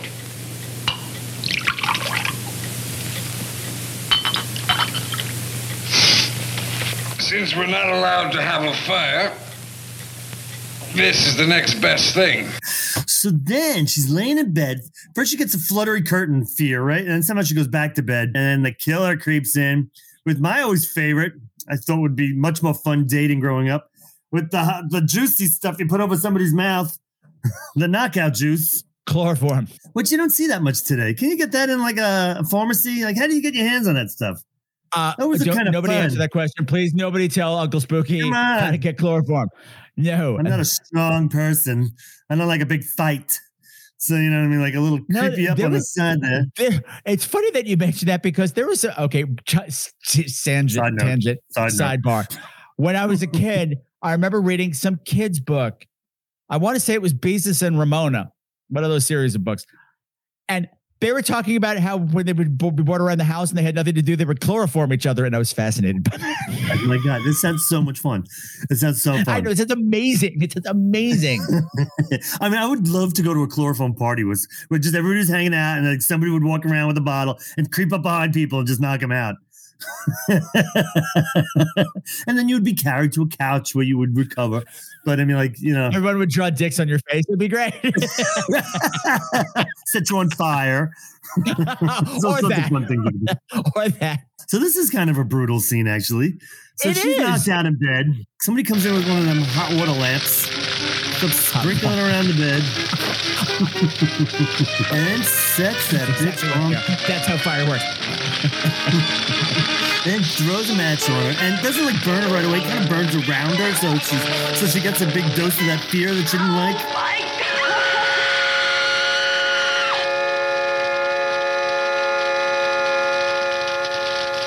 Oh yeah, because he, he wants to make sure that she wakes up and knows where she is and that she's tied up and that nobody's coming to help. That it's the fear Uh, that's important. tied up. I mean, that's that's kind of part two of the uh, chloroforming, the tying up. Burning's optional. I feel like that's the third thing. So Well, next Sunday, Spookorama is going to be wild. chloroform. That's the name of my next party. Not Colorforms. Chloroform. Those are different. Chloroform. I think I did chloroform. see, The other everybody, see, it'd be great, Unkle Spooky, because everyone would be watching the movie, so no one would notice you sneaking up on.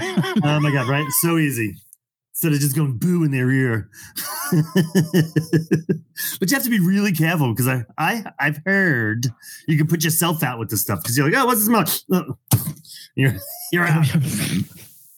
Gotta be very careful not to knock yourself out. Worst chloroform party ever. Which kind of brings us to our third goriest scene in the movie, maybe because she's got a pretty good burnt face, right? Pretty, I mean, it's a squall. No, because it's like a you have to because you have to have the whole cast busting in to try to save her, but nobody can save her to give her hope that maybe she's getting out of it. You're not getting out of this. just a lot of smoke.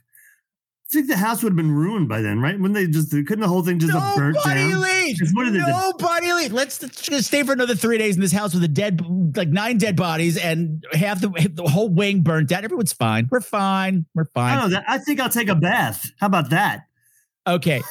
Through all that. We talked about Candace Hilligoss being in this, and she's barely in it. She's the husband. She's the wife of w- one of the sons that we know nothing about.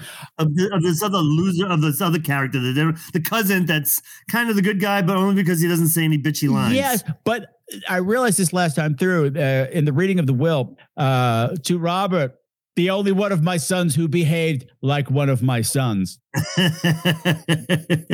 that I will take away the thing you like the is most. Is that a good thing or a bad thing? Does that mean I'm the most like you? Right.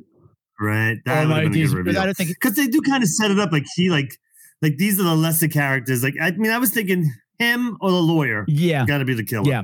But the scene, there's a scene with Candace Hilligoss and Vivian again in the mirror with the perfume. There has been a horrific murder. There have been several horrific murders. The matriarch of the house was burned alive in her bed the night before. And Candace's like, wouldn't it be fun if we dressed up for our husbands and be pretty for them tonight?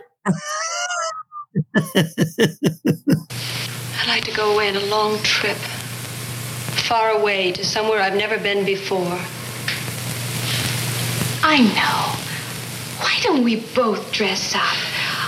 Perhaps Philip will see things differently and Robert too. That's a wonderful idea. Here. I forgot you're still in mourning. Oh, curse this mourning. Curse this house. Curse this constantly living under a cloud of gloom. Curse everything. Maybe if I get dressed up, Philip will look at me as he once did. Maybe. Are you an idiot? and that gives that gives Vivian an, an excuse to put on more perfume and then decide to take a bath. After all that perfume. That was taking up the house. I smell like a servant whore. so while they're out hunting around, or everybody else goes hunting around, but except for the, that character we've not mentioned yet, I guess the favorite servant, the guy who was supposed Oh, to Seth, keep the yeah. torches lit in the crypt. Seth, that was his name. Seth. So he sneaks back in. I guess now he's going to try to light up the torches, catch up, but it's too late for Seth. I took another example of punching down, kill the servants. Kind of felt bad for them. He, he broke, he broke the a- rule. Said he said keep the torches lit. So if I wake up, I won't be in the dark. You didn't do it. Die. The rules were simple. He's got no reason to be after me. Don't be too sure. You put out the torches. You're one of us now. I don't know, and he, he fucked that up like immediately too, right? Because he didn't keep it from the beginning. And okay, spoiler everybody. The father is not back from the dead. There's an actual live murderer that's knocking everybody else off in the will. That's an extra dollar that goes back into that kitty that you get. like the last person standing gets that extra dollar from Seth. That's one whole American silver dollar. We're getting a little better look at the killer each time because it's just a little silk, like you know, bandana tied around his face, mm-hmm. you know, with the rest of the costume. So you're getting a good look at those blue eyes. You know what I mean? Like those, there was there wasn't too many people who could fill the bill. I mean, and the only thing you're thinking is that's too obvious. Can't be that one. I don't know. Did you think it was? Did you? Were you? We get. We come. We don't have to re- reveal the surprise yet. But were you? Were you thinking? Oh, you'd saw it already, right? Oh, you know, I started I started years ago, but no, you're absolutely right that uh, the the the body of the killer is played by the director Del Can Del Tenney, who has very blue eyes. Nobody in this family has. Nobody in the rest of the cast. I mean, it's a black and white movie, so you can't tell, but they, they all have dark eyes. But the kill no, doesn't that Roy have blue eyes? Hello, this is Flippy Gargoyle. I googled Roy Scheider has brown eyes. Patrick and Uncle Spooky went back and forth and back and forth and back and forth for like an hour and 40 minutes. I'm going to cut that shit out so we can all get on with the show. Okay? Okay. Keep watching because we got some more fun things coming up, such as the bathtub. The only one I'm really rooting for is the maid. And and at this point I'm thinking maybe she's the killer. Uh, because she hasn't quit yet. She keeps talking about quitting. Everybody's dropping around her. I guess there's no horse to take her anywhere. Constable, after last night, I'm sure that I want to leave. Have you given notice? To whom? First, I gave it to Mr. Bruce, and now he's gone. Then I asked Seth to drive me into town, and he hasn't been seen. Then I told Mrs. Sinclair. And oh, that terrible fire. No, I'm telling you. No, you don't. It's threatening. She keeps. I'm, I'm, I'm about ready to leave.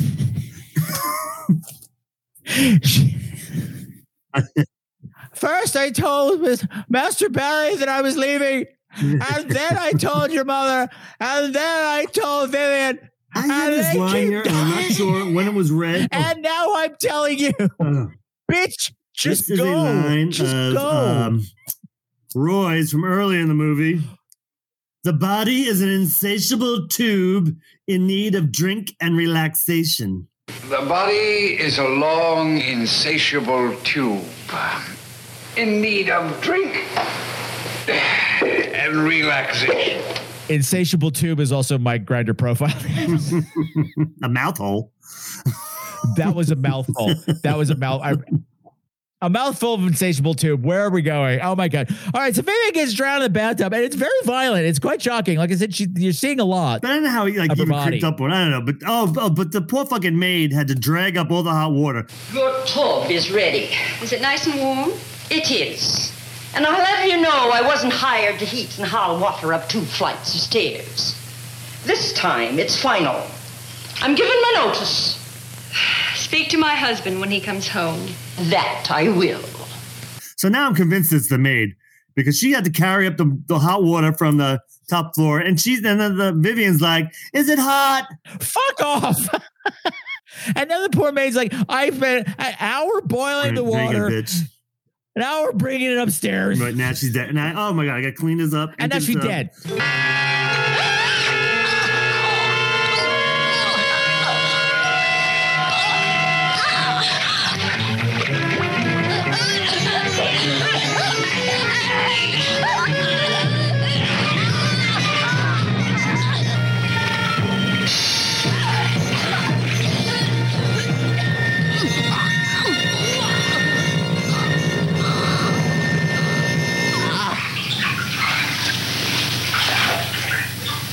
So she gets horribly drowned, which is you know kind of hot. These people. because you know she's naked and she's like uh, it's she's doing this whole like every angle of the boob but the boob but the nipple and you know she's doing this squirmy fight thing so you can I, you can tell they were you know I, the director was like killing his wife with some glee Every 13 year old boy in that 1964 audience was having a moment. chloroform You're getting so close. bubble bath drowning whip in the face cut off the maid's head And here's the thing, Unkle Spooky. I say this all the time when I see people get drowned in bathtubs in the movies. And Tara Gardner, you know what I'm about to say. You always mm. grab the ankles and pull up. It's not a showing. They can't get out of that. then they did it in some movie right did they do it in a There's been several, but the changeling yes, yes, you're absolutely right. Yes, you're right. You can't get any leverage. I, okay, you know what? Uh, now we're giving we're giving advice how to chloroform and murder people here today. That's what that's what the show's about. Lift the legs. Writing that down. Lift up the legs. Grab the ankles, pull up. Yeah. Chloroform, optional. Okay. Save the chloroform for another day. You can call me Uncle Creepy if you like. All right, what's next? So now, oh, we got some almost boob. And then there's a bath. I have a bath. Oh, a bath kitten heels. Those are kind of hot. She had some, uh, Oh my god! Yeah, those little but those yeah. like a, she's got a little, little cute footwear going into that that I don't think were from the 1800s. those those smacked of Zsa Zsa Gabor, but who knows? Who knows? a little feathery. what I thought was fun to watch too, before we get into the big reveal. Well, actually, this is the big reveal, and it's since who's the killer? The big reveal, the showpiece. What do they call that? The what you've all been waiting for, the centerpiece. Go ahead. What are you saying? Well, Sorry, I just want to. off. Well, I, mean, I, I want to make. I want to start talking about some analysis stuff, but because at the end of the the finale of the movie is kind of like man, but Mm. Except because it's about people. great it's- it's- wallowing in mud scene coming up. you know what? When you put it that way, Poor Candace is really putting her burning her money. she's a million months pregnant and they're throwing her in quicksand. She's a champ. So I guess is that I guess that's to cover up the point that she's pregnant, right? Because she's like waist up. No, I mean a little like maybe boob up, flailing. They throw it. The killer kidnapped. It's probably December when they shot this too, because there's not a leaf on the tree. It's probably cold as fuck, and they throw this poor, poor pregnant woman in a mud hole.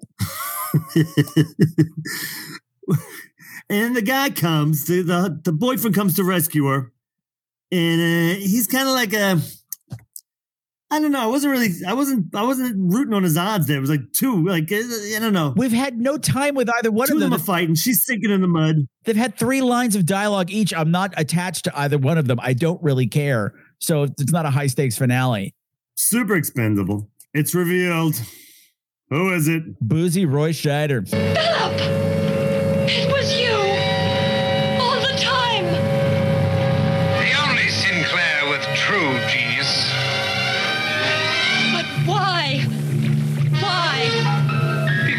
One ever appreciated Philip. Because Philip was expendable. Because Philip was sick. Because Papa used to torment me all the time. But then I get everything. Everything! Roy Scheider. Turns out he was drinking iced tea the whole time, not alcohol. There's a twist. Acting. He fooled you. He Yeah. fooled you. he wasn't drunk. He was a killer, plotting killer. He could have done that drunk, though. You know what I mean? I would have been okay with the drunk review. I would pretend to be drunk. I just don't want to fuck you. I'm even less fun. And this way, all the bitchy things I can say, if I if if they happen to survive, this plan doesn't work. I, all the bitchy things I just said, I could blame on the booze. Oh, I didn't mean that. I was just drunk. When I called you a fat bitch and I tried trying you, that was just drunk. Don't worry about it. But no, Mm-hmm. That was the most Um, despicable person it, in the has room. been him the whole time. And So let's hear some. So he gets a little. spe- He gets one of those crazy last minute speeches about why did it. All's revealed. Very Scooby Doo. Deborah. Sweet, chaste Deborah. I hadn't intended to put you on my list. But you walked in while I while I was helping Vivian take her bath. And then somebody just pushes him in the mud. How does he end up in the mud? Somehow he's in the quicksand and nobody's helping him. And Roy goes down.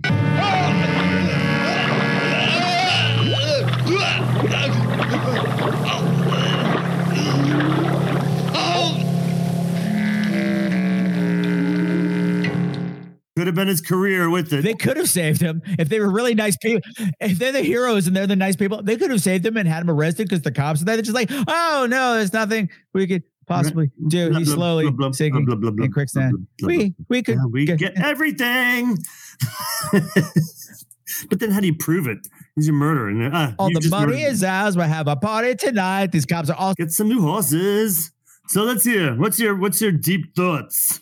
Well, not my deep thought. Just since it's the the podcast where horror gets gay, I I have to infuse it where I find it, even though it's really not in the script. I'm going. I think that the way they talk about whatever his character's name is, Roy Scheider's character, I'm like, I think he was the in my mind he was the family gay. The way they talk about him, he's the weak one, he was the sick one, Mhm. he was the one always number two. He never wants to fuck his wife. He's got a huge alcohol problem. He was, unsatisfied. Beautiful, but unsatisfied. He's flirting the hell off with that chubby cop. Hey, you want to come over here and get drunk with me? Ooh, you want another one? Do you want another? This is really naughty. We shouldn't be doing this. Uh, yeah. he straight up tells his mother that he needs to go downstairs and warm his insides with some liquid. I'm merely getting something to keep me warm. There's a blanket on the chaise. Something liquid. So he goes, he fights the stupid constable, and they both fill each other up with their warm liquids. And then the next thing, they'll be like, "Oh my god, I'm so drunk. I don't know what happened." It's all right there in the script. I won't tell if you I know, don't tell, had to officer. swallow- what do you had to? And what's the line where he had to swallow his father's? Cowering in my bed, listening to him. Thump, thump, thump with his cane. No longer need I swallow his abuse. Wow. Wow. There's your big clue, I think. And he did kind of play it a little flowery or bitchy, is he? I feel like there was a bitchy. It was Roy Scheider doing bitchy. I don't know if he, you know, how bitchy he could go. Everyone in this movie is a huge cunt, as I've said. He's the only one that's really having fun Uh huh. Uh, with being a cunt. really enjoying it. He's enjoying every every barb he throws out. Vivian and Bruce out for a ride. How charming. I'm delighted that at least one member of the family has a flair for recreation. They're probably having an exhilarating romp together. Everyone else is upset at shit and try to put people down. He's just like, I'm gonna, I know exactly what's going to tick you off. Ha! Now, as a doctor, were I called in for an opinion, You I would. might have become a doctor, but you didn't. As I was saying, oh no, look how mad he's getting. Ooh, funny shit. All right, he's really working that quick scene, the quicksand scene. Like he's he's wallowing in that quicksand. He's like, "Whoa, quicksand!" Whoa, flailing, flailing in the quicksand. If they're going to put you in quicksand and give you a cape, work it. Work that cape. They always say, "Don't move though. Be really still and quick." Quickly, that's the only thing. Like, try to f- float. I don't know if you can. That's true. That's exactly what you're not supposed to do in quicksand. the more you struggle, the, the quicker you sink. It's flail in a cape. It cursed me in my sense of fashion. So, what'd you think of this movie? All in all, It's not good, but it's not bad either. it's kind of a slog because it does take its time a little bit. For one point, I was 40 minutes in, and I was looking. There's another 40 to go, and it's like, okay, let's see. Let's maybe this will pick up because it needed a little bit. I- There was something like not suspenseful about it. There was like no, there was like no suspense, no, uh no terror really. I mean, I feel like uh, maybe a little kid terror, but but I mean, I, as I remember, I don't think I ever made it all the way through because the boring parts would have put me to sleep back then. Like there were some good parts, but they weren't enough to sustain me to like the next part or the the talky, bitchy. Who am I rooting for? Put me out. You're right. What might make of this? when you compare it to the Edgar Allan Poe things, they had so much visual atmosphere going on and the music and tone and wandering in corridors with the with the torch and the Mhm. diaphanous gown. There's none of that here. It's just talk, talk, talk, talk, talk, talk, talk, talk, talk, talk, talk, talk, talk, which I'm enjoying because it's bitchy, but it's not suspenseful. So it's bitchy, bitchy, bitchy, bitchy, bitchy, bitchy, death. Bitchy, bitchy, bitchy, bitchy, bitchy, bitchy, death. Terrible comedy, terrible comedy, bitchy, bitchy, death. So Which sounds great. it's a little flat. on paper. Huh? it sound that's you made it sound great. Piccolo Tuckle, Piccolo Tuckle, Tuckle, kill more. Um, yes, it's it's a little it's wordy. It's also I don't mind that because it's a proto slasher. This the blueprint didn't exist for this kind of a movie, it- it- is- could it actually be the first? and it tried something different. And the fact that it never gets points for being the first slasher. I mean, It's never never, never mentioned. I mean, who would? I mean, te- people like to say Psycho is the first slasher. I don't consider that a slasher. It's somebody who stabs people. Just There's another one they talk about with the, the guy taking pictures and he's he's actually got a knife at the end of the camera and he's killing you. peeping tom. Which one came first? Psycho, came first. Yeah. I mean, Psycho. That Psycho built the most. I, I mean, you could also say like Agatha Christie's, and then there were none as a proto slasher. If you But want this to, guy's That's got the kill. Like it- this one's got like the Jason, the front, the like he's like a real kind of like a stalking presence. This killer. Yeah. He's not great, but he's got a look. He's got a he's got a weapon of choice. He's got a uh, like a theme going, and he's coming for you. yes. And he's creeping Um, around the house. and he's got a strict set of rules. He, you do the things that I tell you in the will, and I won't kill you. Break my rules, and you die. They reward. They are doomed. Slasher classic. My thing is one of the thing I also think that takes some of the fun out of it for me is that we know at the beginning he's going to kill everybody by their worst fear, and he told us what it was. Right. So I'm just waiting for things to happen rather than what is it going to happen or what's it going to be. I already know. I would have liked a little bit, a couple of like you know red herrings, like somebody lighting up a cigarette next door and her like ah. yes, yes. Or there's only a, like one scene of somebody standing by the bookcase and it opens, like the arm comes out and then it comes back. It needed more of that. T- tons more of that, and the, like that would have been a great way to that would have been a great way to like grab Candace at the end too. I think Candace is like like uh, she like walks in on the dead body in the tub, and he just kind of like I don't even know if he bothers chloroforming her. but, he, but she faints and he just picks her She's up and pregnant. Yeah. Don't chloroform pregnant people. Isn't that how you have the baby? Like chloroform in and they wake up and you got the kid. I don't know. We killed the closest thing to a doctor that we had in this movie. But I just remember as a kid, it was kind of terrifying. This movie, and then and I think the best thing about it is the title. Curse Yes. of the living corpse. It's a great title. It's a great Is the title. poster any good? The poster's bananas and the tagline doesn't make sense. From out of the grave stalks the creature that undrapes the passions of the living. What? This is the same guy who wrote all the other dialogue. Wrote this one.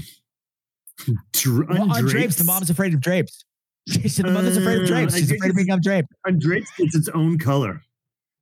As well it the be. tagline. You want the drapes So pop. You don't want the drapes to be the same color as the room. They'll blend in with the walls. Basically, if you read it the other way, it says the grave undrapes. That's another great title. Um, it's not a great movie. I the reason I I don't remember ever seeing it. I remember though I found out about it in like 1983 issue of Fangoria. They did a whole spread on it as an early slasher movie. Really? I wonder if I had that issue. Remember what's on the cover? I think it's Fangoria. something scary from a horror movie on the cover. I'm not sure though. I just wonder if I have it. I have a bunch of old Fangoras. Are they worth anything? I want all this shit that's worth nothing. It's a bunch of nerds, probably. Nothing too deep about this one, right? Kind of straightforward. Amazing. It's the same people No, as it's the straightforward. uh, Monster Beach one. It is the same people. It's the exact same people. That's the reason. The other reason I think it's interesting is that it's such a polar opposite movie that he was capable This is of making. third movie he did too, right? Uh, yeah, I drink your blood. Is that? I don't know if I've seen that one. Is that the one where he the where he poisons the hippies? That's I eat your skin. That one's- They were on is on a double bill so together. this was the a black and the white same one movie. too, right? Which I don't think I've ever seen. Yeah, I've seen it. I don't remember Mm, it. It's got to be like one. Of, Can't be that good. But uh, I think it's the polar opposite, and it's an interesting tone. It's it's you know it's it's different from everything else of the era. It's worth a watch. You won't hate yourself afterwards. great poster. They got good with the posters. The Mhm. double bill of I eat your skin. Not the scariest movie ever made, and just if you're if you're nine, it's probably I have to say, as a nine-year-old, the the what do you call it? The the water one, Monster Beach Part. Oh uh, the horror of Party God, that would have been terrible. Yes, that had a couple of scenes in it that really scared me as a kid. when the, the girls are changing the tire in the dark, they get the flat tire, and then when the girls are having the sleepover and they're like, "Oh, here comes the boys! Let's turn out the The light." lesbian slumber party. And Yes. they all get slaughtered. and the boring chick doesn't go, so she lives. You're you're absolutely right. Yeah, there there are scenes in that that are great. But then but then there's like random long musical numbers, which like what's happening? What's happening? Which I kind of every Have doing some the shitty zombie band dance. come in and play an entire song. The zombie stomp. Zombie the zombie stomp. Thank you reminding me. This could have used some musical numbers. Yeah, it really could have. or like the Servants Rebellion. Splish splash, I've been taking a bath. And she gets chloroformed in the middle of it, and it's great. This is the big ending. it's it's it's it's this movie's version of the hook in vaudeville. A hook. The- that would have been fun. The a hook murder. I remember in my in my see as a kid, the mir- the murder seemed way more like you know bloodier and, and scarier. Imagination back then, I guess. So, what would you give this movie? Everything did back in the day. How many Everything did. skulls would you give this movie out of five? Out of five, I'd give it three and a half. No way, It's harmless. really? I would give it Yeah. two, two, and that's like being nice. but only because they filmed it. Okay. They went to the trouble of filming it. I give them points for that. Somebody If edited they it. didn't film it, it wouldn't be a movie. They Somebody edited it and learned some lines. I saw some of the They actually put they paid money for this. Um, not a lot. I think it was like I, I would really cheaply made, right? Like five thousand dollars. Is that possible? well, well. Do you know uh, fucking Vi- his Vivian's father is the sculptor who did Mount Rushmore. She came from money. They're filming on his estate. I'm sure that's where the money came from. Oh wow! I'm sure this is a big tax write-off. I did not see that in my Wikipedia searches. That's amazing. Because I saw she went on to do something in Florida. Some like uh, she was doing something. Yeah, she did a few things. That's she did a few amazing. Anyway, um, so Unkle Spooky, Unkle Spooky, before we leave, leave. Where can people find out more about you? Where can people find out about Spookorama? And where can people send their restraining orders so that you don't chloroform them? well, get me a Pa- Pineapple Patty is looking very distressed with this whole like, "Help me." conversation. She's looking over your shoulder like, please help the me. bottle's hidden in her head. uh, so you can catch me on Instagram. Just poke me there. You'll see all my info. Whenever I'm doing something, I put it up on the Instagram because I'm uh, I'm futuristic like that. And I got a Facebook page. You can come and like. You can poke me and like me and and say nice things and tell your friends about me and make me the most popular horror host. Which turns out I'm not the only horror host in New York. You know, it turns out I got a couple of some competition out there. So uh, I could use all the fun help you can get. I guess you're a horror host, huh? Hey, wait a minute. Oh, Uncle Click. Spooky, you've caught onto my elaborate trap. This is this has all been a ruse to Where's my abort button? Where's my abort button? I didn't sign a release for this. Hold on while I put on my big cape and floppy hat. Go wallow in and my umbrella sand. that's also a sword. All right. Thanks for having me. I love doing this. Thank you very much, Unkle Spooky. It's been a hoot hanging out with you. Stay safe, stay healthy, and most all, stay fabulous. Next movie, can't wait.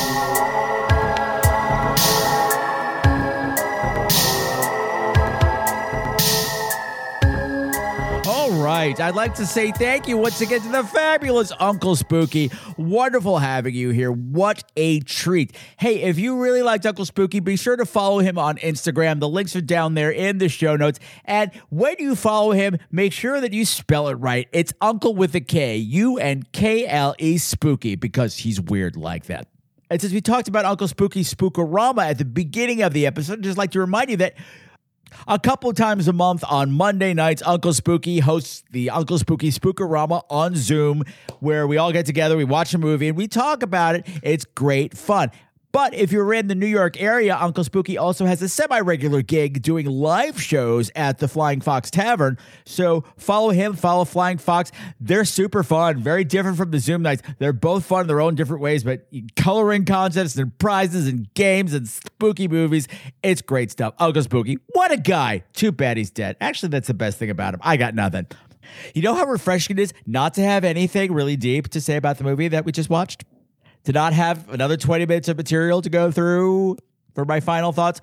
Except I do have some final thoughts. The more I think about it, I thought of it as a joke that Philip, the Roy Scheider character, was the gay one. And the more I think about it, the more it works.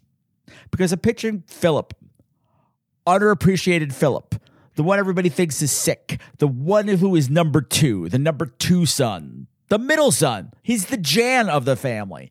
1891 homosexuality was a crime, so he can't say anything because the closet doesn't have a door. It's a trap, it's a prison. He's forced to marry some young debutante, probably to bring money to the family because they're running out of her, some weird thing like that. Because Lord knows he never wants to have sex with her. Vivian always wants to have sex. Philip doesn't want to have sex. This is why. And I don't know, being underappreciated, abused, ignored, and forced to live this lie of a life all to appease people that you don't even like that might drive you to drink. And it's going to give you a whole lot of suppressed rage. And I just pictured myself, various family functions at awkward Christmas dinners and endless wedding receptions, just having to bite my tongue and tone it all down and be this person I'm not to please people that I don't like.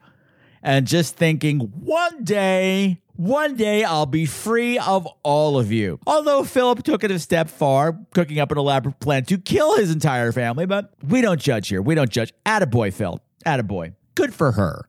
So next time, more popcorn. But next time is special popcorn because it's Patreon popcorn. It's a Patreon takeover episode, and this time we're being taken over by new patron Thomas Harris. And Thomas Harris wants me to talk about the 2008 film Zombie Strippers, starring Jenna Jameson and Robert Englund. And to do that, I'm going to be joined by two very special hosts. I'm going to be joined by John Hernandez, aka queer horror host Stan the Mechanic, and Derek Hogan.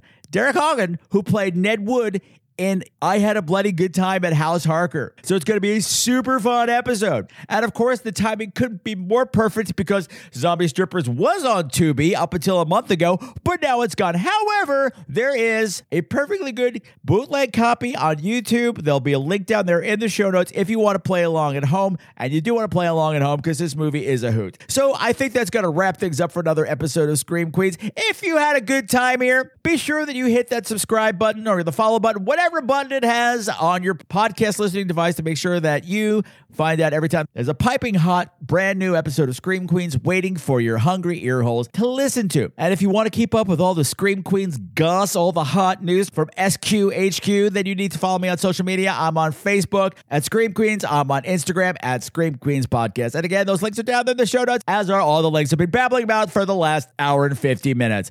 So, with that, my beautiful, beautiful screamers, continue to make the world a more fabulously creepy place and never ever forget the Scream Queen's golden rule fight or flight, survive the night, make it to the final reel. Stay safe, stay healthy, and most of all, stay fabulous, baby. Mwah.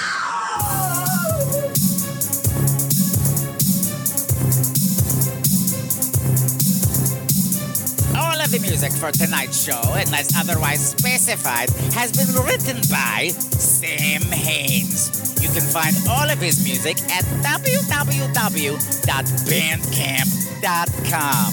Bitches!